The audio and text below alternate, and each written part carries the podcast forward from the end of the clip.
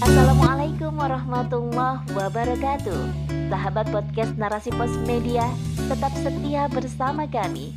Kali ini saya Yeni akan menemani Anda Dalam rubrik opini Yang berjudul Mimpi Ketahanan Pangan. Akankah terwujud dalam genggaman kapitalisme?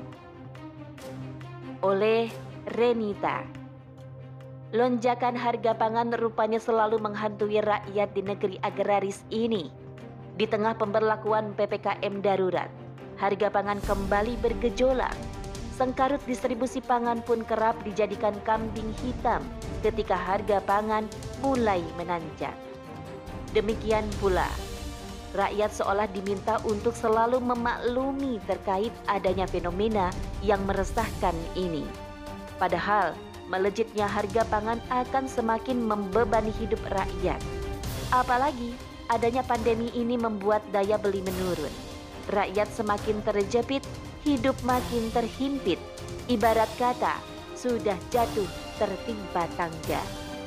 Dilansir dari www.cnnindonesia.com pada Senin 2 Agustus 2021, sebagian besar harga pangan dilaporkan mulai mengalami kenaikan bawang merah dan bawang putih merupakan komoditas yang mengalami kenaikan tertinggi. Adanya PPKM darurat membuat rakyat kesulitan untuk mengais rezeki tersebab pembatasan aktivitas. Lebih dari itu, PPKM darurat ini juga menyulitkan masyarakat untuk mendapatkan makanan pokok akibat harga pangan yang kian melejit. Padahal, pangan merupakan kebutuhan utama masyarakat. Seharusnya masyarakat diberikan kemudahan untuk mendapatkan bahan pangan. Sayangnya, kebijakan yang dikeluarkan nyatanya belum mampu untuk menjaga kestabilan harga pangan. Pertanyaannya, mengapa lonjakan harga pangan selalu berulang? Sudah menjadi rahasia umum ketika ketahanan pangan negeri ini selalu bermasalah. Pengaturan sektor pangan yang amburadul membuat persoalan pangan tak kunjung membuahkan hasil. Bahkan, mimpi untuk menjadikan negeri ini memiliki ketahanan pangan seolah hanya sebatas retorika belaka. Sebab pada kenyataannya, masalah pangan selalu menggerogoti negeri zamrud hatulistiwa ini. Ketua Umum Ikatan Pedagang Pasar Indonesia atau IKAPI, Abdullah Mansuri mengungkapkan faktor yang menyebabkan fluktuasi harga pangan yaitu karena adanya perubahan jam operasional pasar di berbagai daerah akibat PPKM darurat. Hal inilah yang kemudian memengaruhi pasokan dan permintaan dari setiap komoditas. Beliau berharap adanya PPKM darurat ini tidak sampai menutup atau membatasi jam operasional pasar, sehingga tidak terjadi dinamika harga dan memengaruhi distribusi pangan di tengah masyarakat. Dia juga berharap agar pemerintah pusat mewajibkan pemerintah daerah untuk mengadakan pasar tradisional dengan protokol kesehatan yang ketat.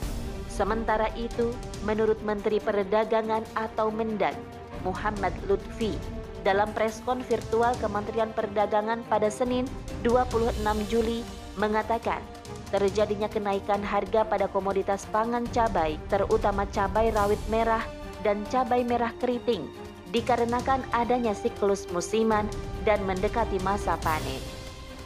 Sedangkan lonjakan harga pada komoditas bawang merah lebih karena diakibatkan oleh cuaca ekstrim yang terjadi di Jawa Tengah dan Jawa Timur. Dia berharap untuk bulan berikutnya harga komoditas pangan baik cabai maupun bawang bisa kembali normal. Jika dicermati, ada tiga faktor utama yang menjadi penentu melonjaknya harga pangan, yaitu tingkat permintaan di pasaran, ketersediaan pasokan pangan, serta kelancaran distribusi dari produsen ke para pengecer. Berkaitan dengan kenaikan harga pangan, pada saat PPKM darurat ini, adanya pembatasan jam operasional pun diklaim sebagai penyebab terganggunya distribusi bahan pokok. Sayangnya solusi yang dilakukan masih dalam tataran teknis, yakni dengan membuka pasar tradisional. Padahal kebijakan tersebut acap kali tak menyolusi dan hanya bersifat pragmatis. Pada kenyataannya, Kelancaran distribusi pangan bukan hanya seputar persoalan teknis semata, tapi juga karena pengelolaan yang berada dalam genggaman para korporat. Mulai dari penguasaan rantai produksi, jalannya distribusi, hingga kendali harga pangan semua dikuasai oleh swasta. Wajar, persoalan pun seolah selalu berulang, karena pada prinsipnya para korporasi akan selalu menimbang sesuatu berdasarkan kacamata untung dan rugi. Akhirnya, rakyat kembali harus gigit jari karena lemahnya penguasa ibu pertiwi yang tak mampu menjamin pasokan pangan secara memadai. Sementara berkaitan dengan cuaca ekstrim serta iklim yang tak stabil, ini pun disenyalir karena ulah para kapitalis juga betapa kita saksikan bagaimana masifnya penambangan dan penebangan hutan yang dilakukan oleh para kapitalis secara ugal-ugalan.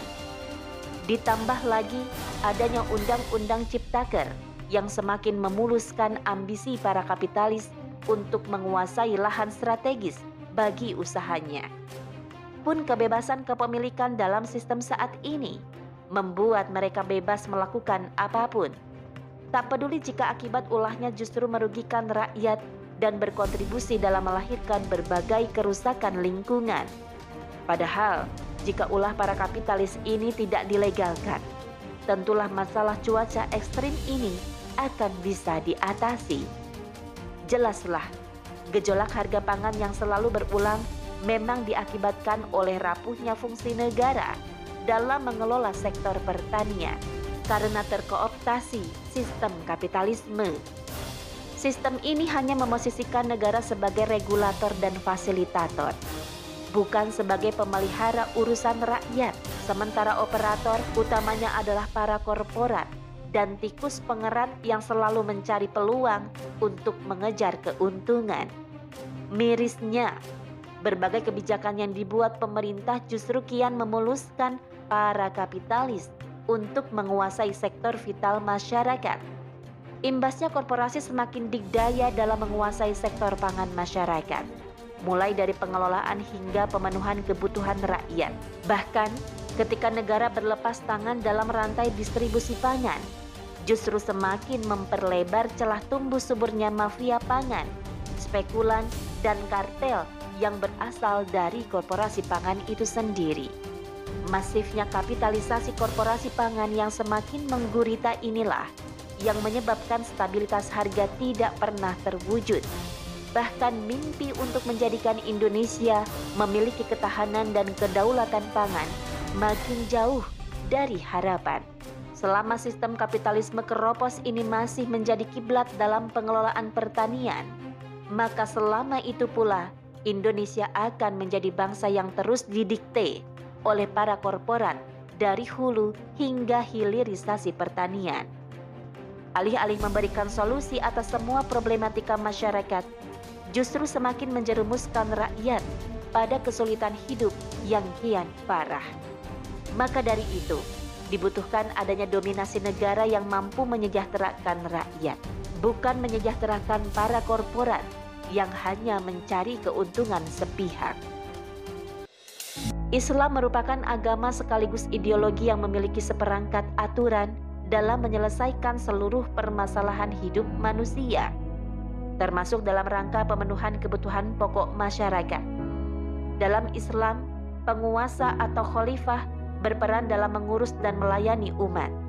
Nabi Muhammad SAW bersabda, "Sesungguhnya seorang penguasa adalah pengurus urusan rakyatnya, dan ia bertanggung jawab terhadap rakyat yang diurusnya. Hadis riwayat Muslim dan Ahmad. Khilafah sebagai institusi negara Islam akan mampu mandiri dalam pengelolaan pangan dari hulu hingga hilir tanpa adanya campur tangan pihak swasta. Negara Islam akan menjamin kelancaran proses produksi serta ketersediaan stok pangan yang memadai bagi masyarakat jika terjadi kelangkaan pangan, maka khilafah akan memenuhinya dengan menyuplai stok pangan dari wilayah lain. Seperti yang pernah dilaksanakan oleh Khalifah Umar bin Khattab pada masa Khulafa Rasyidin. Ketika itu, selama sembilan bulan Madinah tidak diguyur hujan. Akhirnya Madinah mengalami masa paceklik. Harga pangan pun melejit karena sedikitnya pasokan. Maka Khalifah Umar langsung mengirimkan surat kepada Amir bin Al-As selaku gubernur Mesir untuk mengirimkan bantuan stok pangan dalam rangka mengatasi kelangkaan pangan. Khilafah juga akan menghilangkan segala bentuk distorsi pasar yang menyebabkan dinamika harga pangan, seperti penimbunan dan intervensi harga pangan oleh para mafia pangan. Islam mengharamkan adanya monopoli perdagangan dan penimbunan yang menyebabkan kenaikan harga pangan. Dalam hadis riwayat Al-Hakim dan Al-Baihaqi, Abu Umamah Al-Bakhili berkata, Nabi Muhammad SAW bersabda, Rasulullah SAW melarang penimbunan makanan. Jika terjadi penimbunan oleh pedagang atau siapa pun, maka ia akan dipaksa untuk mengeluarkan stok pangan tersebut dan memasarkannya. Jika kejahatannya memberikan efek yang besar, maka khalifah akan memberikan sanksi takzir. Islam juga akan menghilangkan segala bentuk intervensi harga yang dilakukan oleh pihak lain. Hanya khilafah sajalah yang menguasai rantai pasok pangan sehingga mampu meriayah dan menyejahterakan seluruh rakyatnya. Sistem Islam dengan kedikdayaannya terbukti mampu menjamin tersedianya stok pangan yang memadai serta memudahkan penyalurannya hingga ke ranah masyarakat. Khilafah dengan berbagai kebijakannya juga mampu menahan gejolak harga pangan hingga kestabilan ekonomi dapat terwujud. Dengan pengelolaan berbasis sistem politik Islam, maka khilafah akan bertengger menjadi negara yang mandiri serta mampu mewujudkan ketahanan pangan. Kedaulatan pangan pun akan tercapai tanpa harus melibatkan pihak swasta. Inilah negara yang kita impikan yaitu negara yang mampu menjamin kesejahteraan dan kemakmuran bagi seluruh rakyat. Mari kita rapatkan barisan untuk menyongsong tegaknya khilafah yang tidak lama lagi akan terwujud atas izin Allah Subhanahu wa taala. Wallahu a'lam bishawab.